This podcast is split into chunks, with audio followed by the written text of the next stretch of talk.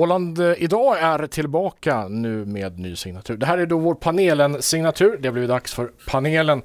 Eh, idag uppmärksammar vi internationella kvinnodagen och vi gör det för att kvinnor rent statistiskt bara är värda 70 procent av oss män räknat i lön, räknat i synlighet, räknat i uppmärksamhet ja, räknat på alla möjliga sätt skulle man kunna säga. Så här ska det förstås inte vara, därav ämnet för dagen. Med oss idag har vi eh, Sofia Enholm, ärkefeminist. Vi har Anna Sydhoff, eh, kvinna och orgasmutövare. Eh, dessutom Ida Jansson eh, som presenterar sig så här. Ja, då går vi vidare. eh, det är ju lätt att luta sig tillbaka och tänka att vi har kommit rätt långt med jämställdheten, att de stora striderna är vunna. Eller förlorade kanske om man tycker att det var bättre förr. Att det inte finns så himla mycket mer att göra. Men kvinnor har lägre löner, får lägre pensioner eftersom inget ekonomiskt system kompenserar för barnafödande, tar ut huvuddelen av all föräldraledighet, arbetar deltid eftersom de tar större ansvar för barnen, fastnar i destruktiva förhållanden eftersom uppbrott ofta blir ekonomiskt förödande och har i praktiken i alla fall ofta ensamt ansvar för preventivmedel. Vi män lyssnar mindre på kvinnor som hörs mer. Vi väljer hellre andra män i demokratiska sammanhang och så angriper vi er sexuellt genom trakasserier, hot, våldtäkter och vanligt gammalt hedligt fysiskt våld. Så en liten statusuppdatering. Hur långt har vi kommit med jämställdheten egentligen? Ska vi vända oss först till vår nyaste medlem i panelen, Sofia? Eh, ja, eh, jag tänker att jag själv brukar tänka eh, att det beror lite på hur man ser det. Eh, alltså, fast många stunder så blir man ju otroligt frustrerad över att vi inte har kommit så långt som vi tror. Av just alla de orsaker som du eh, nyss räknade upp, så är ju fortfarande ett, eh, ett faktum. Så inte så långt? Inte, vi har ju absolut en lång bit kvar. Mm. Det har vi, verkligen. Mm. Mm. Ida? Ja, vi har en lång bit kvar men, men vi har ju också kommit en bra bit på vägen. Alltså för bara hundra år sedan så var det ju otänkbart att kvinnor kunde gå i byxor till exempel. Eh, och det gör vi ju nu. Mm. Och hundra år sedan är ju inte så länge sedan. Men det går ju väldigt, väldigt långsamt. Mm. Allt det här. Man vill ju helst att allting ska hända fortare när man ser ett problem. Men det är ju så väldigt komplext. Det är komplext och byxor är ett lyft, Anna. Ja, absolut. Vi har alla Mm. byxor på oss idag, säger jag. Mm. Ja. Fast jag har både och. Det är både och. Ja. Nej, hundra år kan jag vänta på att det ska ske, så att säga, det som behövs ske för att det ska bli ett jämställt samhälle. Absolut inte. Lite snabbare får det gå. Mm. Absolut. Vad är det viktigaste som är kvar? Alltså allting rör sig ju kring pengar. När du kommer till de här eh, jämställdhetsproblematiken så är det ju alltid de här pengarna som kommer in i, i så att säga, som en faktor, tror jag, som påverkar mest kvinnornas så att säga, ekonomiska underlydnad, männen, och när det kommer till löner och föräldraledigheter och allting sånt där, och pensioner. Men du sa ju det själv. Förutom att det då finns idioter som klarar upp sina kvinnor då förstås. Mm. Ja. Men att det, det är den här ekonomiska, det är, alltså, det är ju staten och allt sånt där som behöver ställa sig bakom och säga att nu är det fan nog. Nu ska det vara Men lika om, om lön. vi tittar på, på utbildningssystemet till exempel så är majoriteten av alla som väljer en universitetsutbildning, högskoleutbildning, är kvinnor. Och den andelen ökar dessutom hela tiden. Mm. Det här gör ju att det kommer att vara majoritet kvinnor som har högavlönade arbeten i framtiden. Medan vi män kommer att, ja, det vet man inte riktigt, hata kvinnor förmodligen, Gå tror forskarna. i varselkläder. Just det, precis. Det varselklädsdemokrati. Ja. Eh, inte, det, inte det i sig ett, ett, ett lyft? Eh, ja, det är ett lyft. Mm. Eh, och, och det var intressant det du sa om framtids... Jag läste också en framtidsforskare som, som förutspådde att det skulle liksom vändas på det i, i framtiden. Eh, när det är fler högutbildade kvinnor. Ehm, så, men eh, det är ju jättesvårt att säga, men det tror jag inte. Ehm, jag tänker att, att en, en mera, det är fortfarande väldigt uppdelat i vad, vad kvinnor och män väljer att jobba med eller studera, förutom vissa ämnen då som Eh, Men just när det kommer till mera så här fysik och matte och teknologi så där så är det flera män och sen kvinnor i mera omvårdnads och humanistiska. Ehm, Även på, i skolorna ja. Mm, Ja, precis. precis. Mm, så är det. Mm. Vad innebär det då? Att det männen väljer att studera fortfarande är det som är mest värderat då? Ni nickar. Vad tror du Ida? Ja, håller med. Det är högstatusjobb med större så att säga, lön och sånt. Alltså, de just teknik och eh, de ekonomiområdena såklart. Jag, jag, tänker ändå så här, alltså det här är min, min, min, min förhoppning eller min tanke, att, att kommer det fler kvinnor... Eh, det, här, det är det här som blir lite knepigt när man pratar om alltså, kvinnliga egenskaper och manliga egenskaper. Det blir ju lite så här tvetydigt på något sätt, men, men, men att kvinnor kanske har... Vi, vi är mera, om man säger mindre risktagande, vi har en eh, större liksom... Vad, Ansvarskänsla. Ansvarskänsla och det här med kanske omvårdnad. Det blir, som sagt så blir det lite dubbelt att säga det här, men, men, men sen så vet Sen vet man inte heller liksom vad, vad själva makten gör med folk, tänker jag. Alltså, det finns ju onekligen maktgalna kvinnor också förstås. Eller alltså så. Um, så det, det, det, det, är väldigt intressant. Uh, och det finns så många olika nyanser, tänker jag, och, och så många lager att titta på. Och man kan vända och vrida på det här uh, ganska mycket. Men, men jag tänker ju någonstans, ja, alltså, som jag sa, att fler kvinnor på ledande positioner tror jag absolut gör gott. Mm. Ett steg på vägen i alla fall då kanske. Vad kan vi män göra för att skynda på eh, processen mot, mot eh, riktig jämställdhet? Um, ja, jag tänker eh, i och med liksom metoo och hela den, den rörelsen som nu har pågått eh, eh över ett år och varit eh, eller är högaktuell så, så finns det ju fortfarande, upplever jag, en avsaknad av, av män som, som liksom kliver fram och, och diskuterar det uh, och tar sitt ansvar och ser sin, sin del av det. Uh, det finns uh, på, på svenska sidan ganska många organisationer som, som, som jobbar med det här som är helt fantastiska. Men det är fortfarande, vi behöver helt enkelt fler män som pratar med män. För om, eller ja, män lyssnar också mer på män när det kommer till de här ja. frågorna. Mm, mm. Är vi män för dåliga att prata med varandra tror ni? Jo, ja. helt klart. Ja. Vad beror det på? Jag har ingen aning. Ni pratar när ni är fulla, that's it. Typ. Ja, okay. Jag som inte dricker alkohol. Också. Ja. Jag får aldrig prata med Nej, någon. Du pratar på radion istället. Jag pratar, jag pratar här.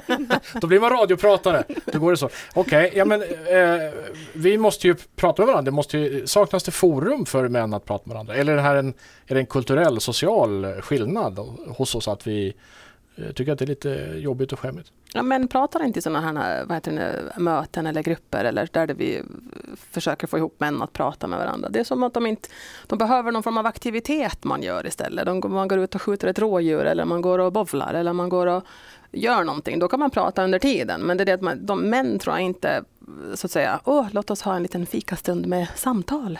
Det är ingenting som de tycker att yay, det där vill jag göra. Nej. Nej. Alexander Bard i Sverige, den här eh, tänkaren och eh, mm. konstiga politiska typen. Han har ju hittat på en egen förening där man går ut i skogen och så täljer man en penis och så pratar man om upplevelsen. Och där får män ett utlopp, just att precis som du säger, att män Gör behöver någonting. göra någonting. För att, men då kanske det är det man ska ordna då? Aktivitetsdagar för män, med män, om män, kring penisar.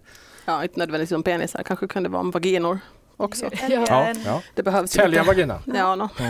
det, det, finns ett, ett, ett, koncept som faktiskt har tagits fram eh, av, en, av en organisation i Sverige som heter Killmiddag.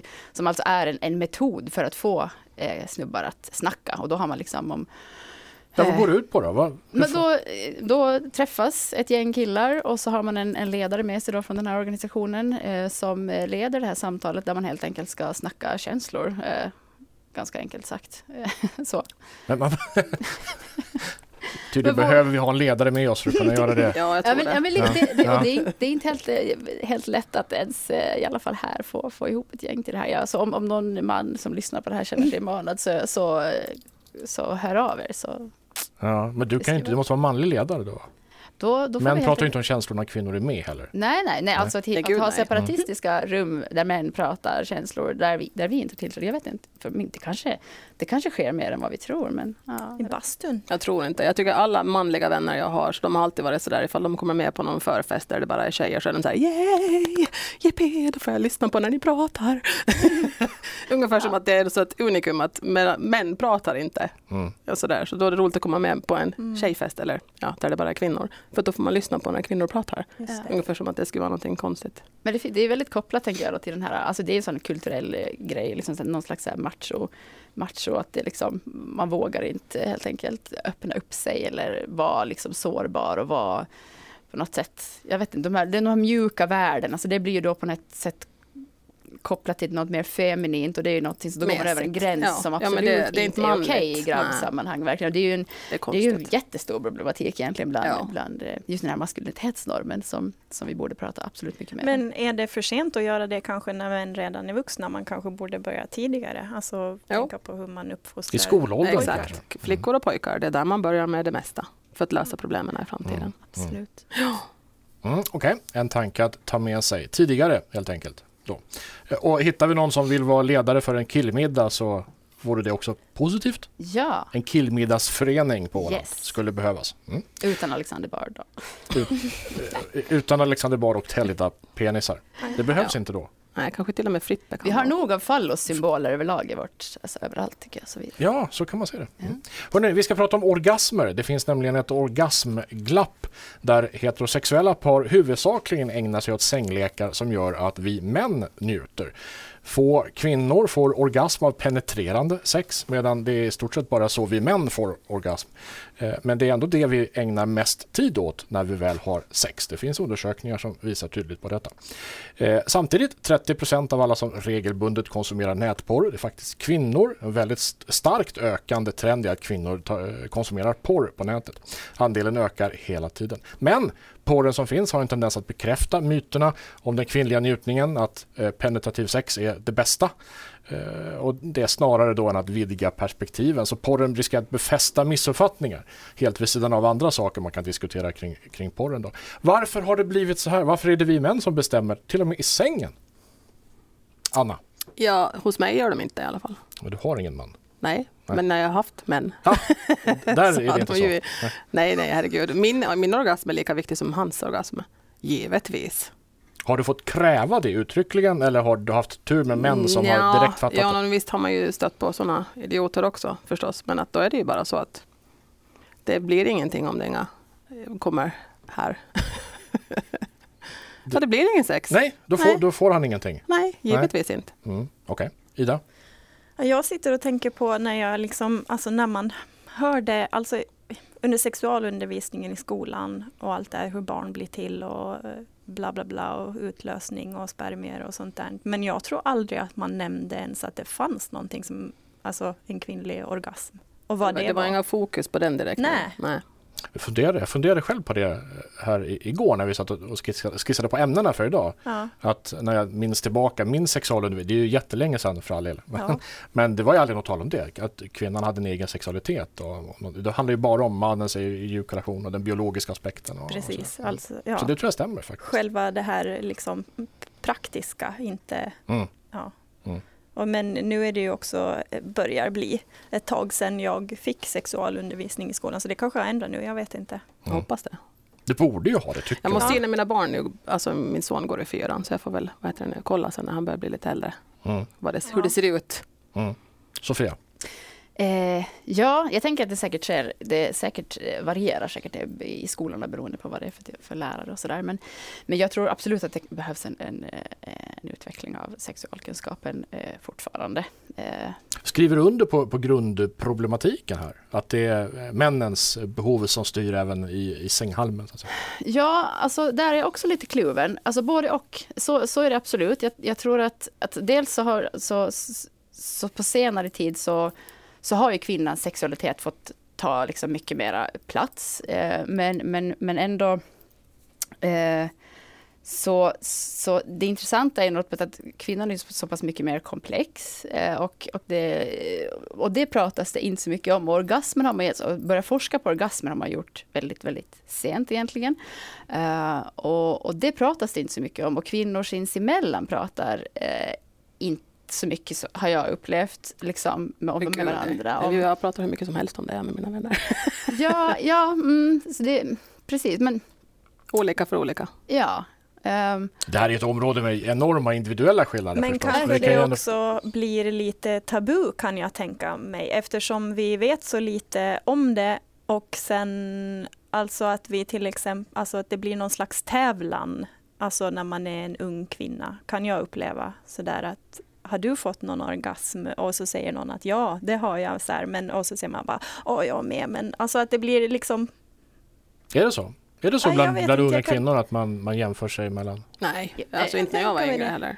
Alltså, ja, men jag, jag tror att jag känner igen mig lite just det där eh, i Ja, men för det som, som du sa nyss Frippe, att det är jätte, jätte, det är superindividuellt eh, med hur att så, här, vissa kan få liksom bara klitorisorgasm, vissa får jättelätt en vaginalorgasm och vissa får fontänorgasmer och vissa får inte alls orgasm långt upp i vuxen ålder, så det är superindividuellt. Och där är det ju, ja, men om, det, om man då, som mycket som, som man som kvinna har fått ta del av de här jäkla kvinnotidningarna, ni vet de här Frida och sen Cosmopolitan. Och... Exakt, så där står det ju, så här gör du för att få multipla fontänorgasmer, vilket är ganska ovanligt. Och då, då känner man ju sig gärna som, men gud vad man försöker, liksom, Ja. varför, varför funkar det liksom Mm. Utan, man känner sig ganska misslyckad när man inte Ja. får till de där motiven. Ja, Precis. tävlingsinriktat allting det där också. Istället för att bara vara någonting för att det är skönt. ja, exakt. Och alla är så olika. Så, och upptäcker- Men, men hörni, vi, vi män då, vi, vi eh, uppenbarligen så, de här studierna visar att vi inte är särskilt bra på det här. Vad är tipset? Vad ska vi göra? Hur ska vi bete oss i sängen då? Fråga, Va? kanske. Ja, men det var ju det som jag sa tidigare, respekt, kommunikation och ärlighet. Men i praktiken då? Vad Jo, men det? det är som jag sagt, sa tidigare när det kom till sex, när vi pratade om här för flera månader sedan på samma program. Det gäller samma sak där, alltså du har ett ansvar som kvinna också att säga till och vara ärlig med hur du vill ha det Mm. i sängen. mm. Du måste ju Mm. informera honom. Ja, men hur ska man rent praktiskt? Ska jag då som man fråga hur vill du ha det? ja, Det ska man göra. jo. och sen Mm, säger man som kvinna så har du ju också ett ansvar att säga att så här vill jag ha det. Vad håller du på med nu? För det där är inte skönt. Jag tänker också, jag tänker också så här, vara, liksom, vara, lite, vara lite, liksom, lite, lite känslig och lite lyhörd. Så här, när, jag tänker att man märker man inte på en person när personen tycker att det är lite skönt. Det tänker jag att det är ganska... Ja, no, nu Ja, kanske det tror jag är allt, Ja. men, men Olika där på olika karlar. ja, Om vi säger Vi så. kanske, inte, är så- vi kanske inte är så lyhörda. Nej, det Ja, är men det kanske inte är det. Nej. Då får ni, Ja. ja. men det var jättebra det som du sa, Anna, att man säger till och så får man fråga. Och, det, och liksom lära, lära känna varandra. Ja, det är jag tycker också beroende att, på... att äh, det är så att alltså, det där med att orgasmerna måste få en likvärdig ställning i sovrummet. Mannens och kvinnans orgasm är alltså precis lika viktiga. That's it. Mm. Ja, ja, Ja. men det, Ja. det kan man ju säga så här i, ett, ett slutet rum utan att... Slutet rum i radion. Nej, men, det, men när man pratar om det så låter det självklart. Det är klart, det är klart att det är så. Ja, men men, men i praktiken så är det kanske inte så då. Nej. Okej. Eh, men å andra sidan, vad är det för fel då på att, att ni bara gör saker som är sköna för oss? Det är ju ganska tacksamt att vara man då. Ja, fast jag gör ju inte det förstås. Utom du. Ja, Mm. Det var en retorisk fråga. Mm. Det fanns inga svar på den. Nej. Svårt när vi inte är män. Jag vet inte riktigt. Det... Vad är kvin- Vi pratade förut om att, att män behöver för att kunna prata med varandra åka ut i skogen och tälja någonting. Och göra någonting. Eh, är, är det här någonting som behövs för kvinnor också? Eller är ni klarar er kanske utan det? Att vi behöver åka och göra någonting, tänker du? Mm. Att man gör det till en aktivitet. Att nu ska vi verkligen tala ut om. Alltså, min, nej, min spontana tanke är nej. Alltså jag kan så här, behöver jag lyfta, och jag behöver ofta lyfta grejer, då lyfter jag det typ antingen på chatten till mina så här, tjejkompisar i en gr- gruppchatt, eller så ringer jag, eller så bara tar jag det i förbifarten när vi går och handlar. Alltså, vi, vi har ett ganska sånt så här, relationskänsloskapande, eh, nästan så hela, alltså, Nätverk vi har mellan oss kvinnor. Ja, och det Ja. pågår liksom, man, man bearbetar saker konstant i princip i alla sina relationer på olika sätt och i liksom kommunikation och dialog sådär. Så eh, Det låter ju jätteintressant. Det är ett helt nytt koncept för mig som man. Att man, man har det på det sättet. ja, Då är ni ständigt uppdaterade om vad som händer också Men omkring det är ju jätte, jätteintressant. Jag tänker på till exempel, alltså, i en, när, två, när en man och kvinna blir, blir tillsammans och så, så, så, så har kvinnan ofta sitt, eh, så här, sitt nätverk av kvinnor konstant som man bearbetar och, och, och, och snackar. Och männen är ofta ensammare. Eh, det här, nu generaliserar jag ganska grovt förstås, men, men att, att, att, att eh, vad heter det, upprätthåller inte sina, sina relationer på samma sätt och blir då mer ensam och, och att kvinnan på något sätt tar hand om det här Mm. eh, känslolivet. Och sen om det, man kanske bryter upp så så blir mannen mer ensam då medan kvinnan kan falla tillbaka på sitt nätverk. Och jag tänker att det här, det här jag tänker att det verkligen ligger någonting i det här. Eh, och sen att män, mm, män blir mer ensamma, sen kanske om man är äldre och så. Ja. Det, Mm. Men kan, vi inte ha, kan man inte män, män och kvinnor ha den här, eh, den här levande kommunikationen emellan? Måste man dela upp kvinnor och män då? Är det inte bättre om vi pratar med varandra istället? Ja, jag hade ju gärna träffat på mina karlar som kan, kan prata om allt mellan himmel och jord. Om den kvinnliga orgasmen och om Mm. allting däremellan. Du Ja. tycker inte att dina diskussioner har fallit i god jord när du har tagit upp Nej, men det, sådana de, är, alltså, de, de blir obekväma och det är jobbigt och det är, byter samtalsämnen och man blir sådär, jaha, ja. Då får ni ju skylla er själva kan jag tycka. Mm. Jag känner igen det här personligen kan jag säga. Känner ni igen det här också? Ja, och det, men det, är också, det, är, det är klart, det är lite olika. Eh, Jag har ju väldigt många manliga bekanta och det är vissa så Vissa så kan man ju verkligen diskutera allt möjligt med.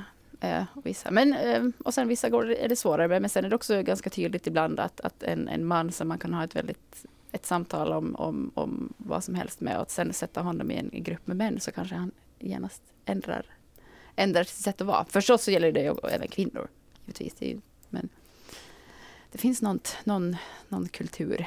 Mm. Vi, hörni, eh, panelen ska jag presentera er igen om man har missat. Eh, Vi har med oss eh, Sofia Enholm, ärkefeminist, Anna Sydow, kvinna och orgasmutövare och Ida Jansson som presenterar sig som Kvinna! Ja, okej. Nu har jag kommit på det. Kvinna. Ja. och stolt sådan. Eh, vi ska prata lite om hjärnforskningen. Eh, det har kommit en ny bok, och eh, en hjärnforskare som heter Marcus Heilig. Eh, kommer ut i Finland nu i dagarna eh, faktiskt. Forskningen här går igenom eh, aktuell forskning helt enkelt. Det finns ju två skolor. Den ena som anser att skillnaden mellan män och kvinnor är eh, liksom könsbunden på ett biologiskt plan. Och sen så har vi genusvetenskapen som ofta men inte alltid utgår från att eh, könsskillnaderna är eh, sociala konstruktioner och kulturella, och kultur, kulturella orsaker. Eh, men forskningen eh, som den nu sammanställs av Marcus Heilig visar att mäns och kvinnors hjärnor faktiskt är olika. Eh, men ja, så är det då. Eh, vi är olika, våra hjärnor utvecklas i olika takt. Så. Sen är det ju omtvistat ifall våra individuella särdrag är större än våra könsbestämda olikheter.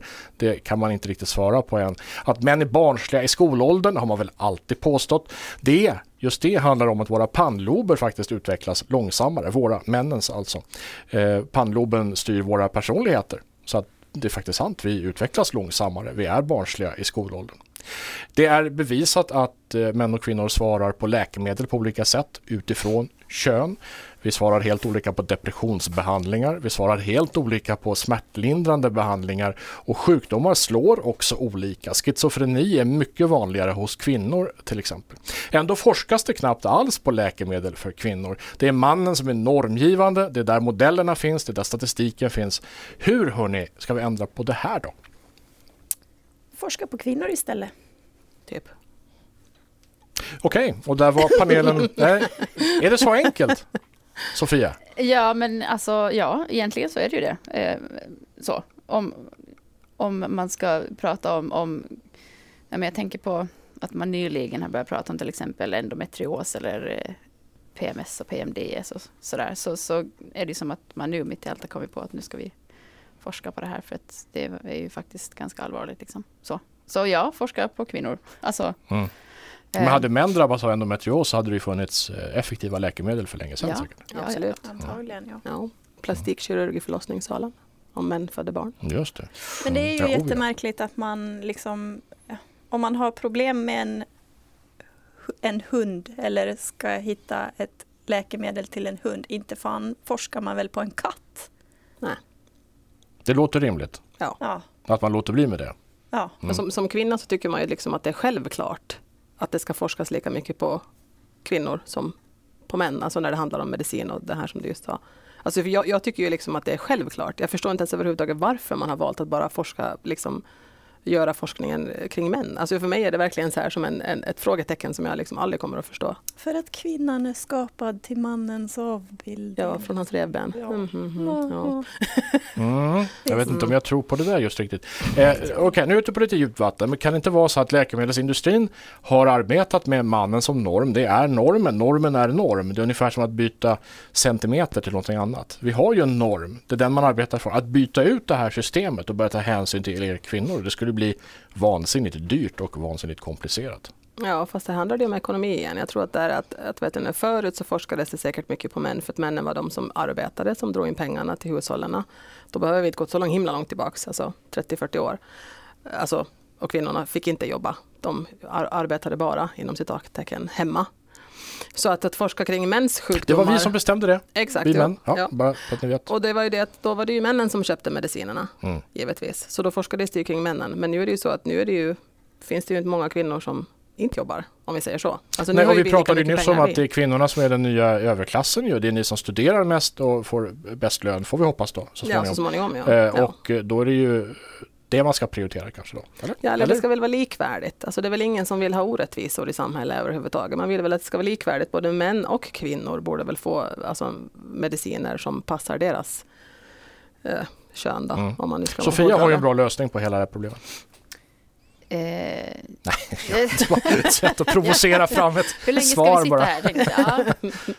Ehm. Oj, nej nu. Nej, det, det är svårt förstås. Det kanske inte finns någon enkel lösning på det här.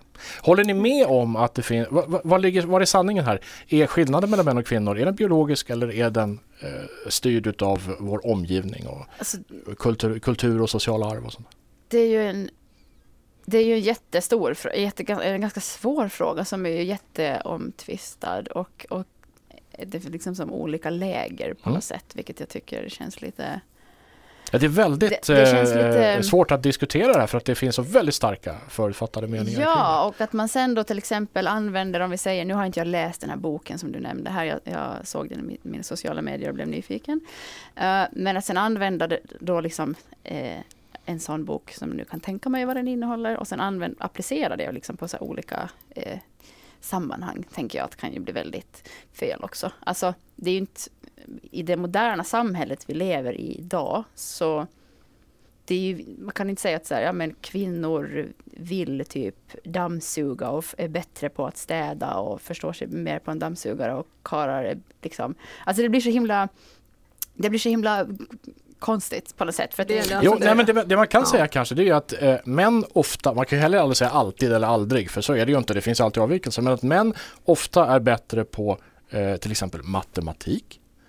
Att man då, då finns det ju i så fall ett incitament för samhället att kanske eh, ge kvinnor en annan undervisning i matematik än män. Inte sämre, inte så, men annorlunda, formad ut efter hur det är gärna. Den, det är en slutsats man skulle kunna dra, det är ingen som gör det, men man skulle kunna dra en sån slutsats. Men då måste man först liksom vara med på tåget att det, här är, att det finns biologiska skillnader. Så jag bara ute efter lite Ja. vad ni tror själva utifrån liksom era livserfarenheter, om det handlar om det ena eller andra. Vad, vad tror du Sofia?